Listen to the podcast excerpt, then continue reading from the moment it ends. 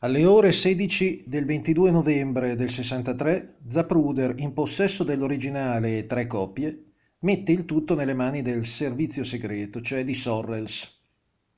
Il servizio segreto non confisca il film, ma lascia Zapruder libero di vendere i propri diritti a condizione di averlo in prestito per analizzarlo.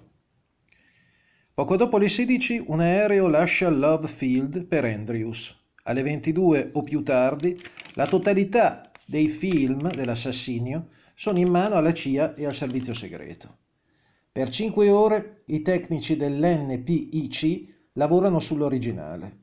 Entro le 3, 3 e un quarto del mattino il film contraffatto più tre copie ritorna a Dallas. Ore 6 e 45, l'aereo è a Loeb Field. Un quarto d'ora più tardi Sorrels restituisce i films a Zabruder. Alle 7.45, cioè un'ora e 15 prima dell'appuntamento convenuto, Stolley di Life è negli uffici di Zapruder, ci sono anche agenti dei servizi segreti. Un memorandum scritto a mano dall'agente Max Phillips dice che il 22 novembre del 63 alle ore 21.55 vi è la presenza del film di Zapruder a Washington. Poi c'è il dossier numero 450 della CIA che contiene una bomba, nove pagine consacrate all'analisi del film di Zapruder da parte dell'NPIC, pagine destinate al Secret Service realizzate durante la notte del 22 novembre del 63. È chiaramente detto che in quel momento l'NPIC possiede l'originale più tre copie. Vi si annota la realizzazione in 5 ore di quattro nuove copie. Le quattro ridate a Zapruder. Un rapporto di Brenneman, esperto geometra di Dallas consultato dal Secret Service per una ricostruzione dell'attentato su Dili Plaza, dichiara che gli vengono sottoposte delle fotografie ingrandite a colori del filmato di Zapruder per la ricostruzione realizzate dall'NPIC. Egli dice: Tre immagini dopo il tiro frontale, frammenti e sangue si sollevano dal di dietro del cranio di Kennedy. Ciò non è visibile nel film di Zapruder. 12.34 del 22 novembre del 63. Il giornalista dell'United Press International, Merriman Smith, parla al mondo intero di tre colpi. Per tutta la giornata i media ripeteranno questo numero, nonostante le diverse testimonianze dei presenti in Dili Plaza. Tre bossoli 6,5 mm sono stati trovati sul pavimento del quinto piano del Texas School Book Depository Building. L'esperto FBI conclude che provengono dal Carcano. Bisogna osservare tuttavia il loro strano posizionamento. Il vice sceriffo Craig racconta che allorché arriva tra i primi al quinto piano, i bossoli erano perfettamente allineati, improbabile dopo l'espulsione casuale dei bossoli dal fucile. Il rapporto presenta anche due fotografie dei bossoli sul pavimento del Texas School Book Depository Building. Nelle foto vi sono solo due bossoli. Sulla foto, all'altezza dei bossoli, sono tracciati tre cerchi che tagliano a metà i bossoli. Camuffamento grossolano. Se i bossoli sono due, vi si sovrappongono tre cerchi, sembra quasi di voler confondere le, le, le, il numero dei bossoli e farli diventare tre. 23 giugno 64. Il luogotenente Day del Dipartimento della Polizia di Dallas fa una dichiarazione sotto giuramento alla commissione Warren. Responsabile dell'identità giudiziaria, egli conferma di aver trovato al quinto piano del depository tre bossoli. Il processo verbale del 23 giugno è una versione corretta di un'altra datata 7 maggio. Su questa anteriore versione, Day afferma di aver trovato due bossoli e non tre. Ed ecco altri due documenti mai pubblicati. L'inventario del materiale trovato al quinto piano del deposito viene ridato il pomeriggio del 22 novembre Viene redatto il pomeriggio del 20 novembre, verificato e firmato da Day e il suo aggiunto. Vi è scritto che sono stati trovati due bossoli. Poi c'è il documento di ritorno dei bossoli di provenienza dal laboratorio FBI di Washington. Il 26 novembre la polizia di Dallas riceve due bossoli. Due bossoli. Ma anche senza questi incontrovertibili documenti, la teoria del tiratore unico e dei tre spari non regge. Come nasce la teoria della pallottola magica? Fino al maggio del 64 essa non esiste ancora.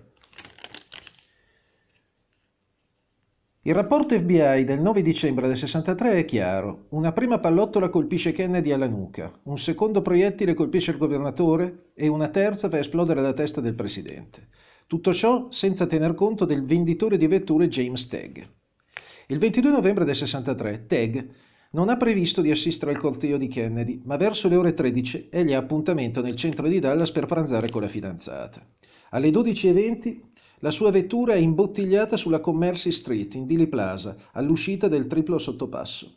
Sulla sinistra di Tagg, che tenta di risalire in senso opposto al defilé presidenziale, Main Street vietata alla circolazione e Elm dove deve passare Kennedy. Tagg esce dal suo veicolo e monta sul divisorio tra Commercy e Main Street. Il suo campo visivo è perfetto, c'è poca gente sul prato tra Main e Elm. Ecco che risuona uno sparo. Pensa ad un petardo, ma ne segue un altro. Il venditore comprende e istintivamente si abbassa. Allo stesso momento avverte un forte bruciore alla guancia destra. Le fucilate cessano. Teig, dimentico del dolore, è attirato dal panico che imperversa in Dili Plaza. Un motociclista della polizia, pistola alla mano, gli chiede cosa ha visto. Teig indica la collinetta erbosa, certo che i colpi provengano da là. Accanto ai due uomini un passante si mette a piangere. È Charles Bram. Si trova a meno di dieci metri dalla limusina al momento dell'ultimo sparo. Scioccato dalla scena, non cessa di ripetere. La sua testa è esplosa. Prima di arrivare alla collinetta, la gente e Teg incrociano lo sceriffo Walters, che fa notare la guancia insanguinata di Teg. Cos'ha colpito Teg? In effetti, si tratta di un frammento di cemento proveniente dal marciapiede del triplice sottopasso. Il pomeriggio Teig si rega alla sede locale dell'FBI. Montra la sua ferita, racconta la storia, indica il punto dove si trovava, ma nessuno registra la sua deposizione. Questo fino al mese di maggio del 64. Quando Teig torna sul luogo dove si trovava al momento degli spari e cerca di fotografare il segno del proiettile sul marciapiede per inviarlo alla commissione Warren, si accorge con stupore che l'impatto è stato ricoperto. Teig decide di contattare un avvocato al fine di andare a testimoniare alla commissione. A medesimo tempo si ricorda che un giornalista aveva fotografato il segno sul marciapiede. 9 giugno 64. Martha Stroud, assistente del procuratore di Dallas, scrive a Washington per chiedere ufficialmente che Teig venga ascoltato. Ella aggiunge alla richiesta una foto scattata da Dillard del Dallas Morning News il giorno dell'attentato, qualche minuto dopo il crimine. Allora, al momento in cui i lavori della commissione stanno per terminare, Libler, consigliere aggiunto della Warren, va a Dallas a parlare con Teig. Otto mesi dopo il crimine. La ferita di Teig mette la commissione Warren di fronte ad un nuovo problema. Sette ferite causate da due soli proiettili. E così nasce la teoria del proiettile magico. Per otto mesi l'FBI ha preteso che tre proiettili avessero colpito JFK e Connelly. È incontrovertibile che Polizia di Dallas e FBI non hanno ascoltato i testimoni e Teig ne è un esempio. Altra questione. Teig è considerato credibile dalla commissione. Allora perché non lo si ascolta quando dice che gli spari provenivano dalla collinetta? Comunque è un giovane e ambizioso collaboratore della commissione Warren, Specter, a risolvere la questione. Secondo Specter, Oswald sbaglia il primo colpo che colpisce il marciapiede sotto Teig, poi un secondo trapassa Kennedy e Connelly e un terzo fracassa la testa di Kennedy. Tutti da dietro. Teig dice di essere stato colpito dopo il secondo sparo, ma il fucile di Zapruder non lascia sufficiente tempo tra la prima ferita JFK e quella mortale, affinché un secondo colpo sia sparato e mancato. Il film di Zapruder, non il fucile. Vabbè. Così la seconda pallottola diventa responsabile di sette ferite di Kennedy e Connelly. Specter va in Dealey Plaza e si apposta alla finestra del quinto piano del Texas School Book Depository Building con un carcano o un fucile simile, senza tener conto delle condizioni in cui fu trovato il carcano il 22 novembre 63. Il rapporto del luogotenente Day dice non è in buono stato, mostra effetti della corrosione, il mirino telescopico non è allineato correttamente.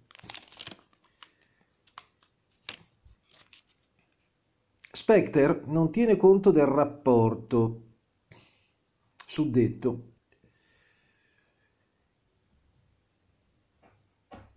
il quale continua. Presenta dell'usura e delle difficoltà al momento della ricarica. Ricordiamo che il Carcano era un fucile a retrocarica. Spectre tenta di dimostrare che Oswald ha potuto tirare in 5 secondi e 6 decimi. Max Spectre ci mette 6 secondi e 9 decimi. Il film di Zapruder inizia dove la limo presidenziale scende lungo la Helm a circa 20 km orari. JFK e Jackie salutano la folla. Ad un certo punto un avvenimento che non appare nelle immagini attira l'attenzione di Kennedy.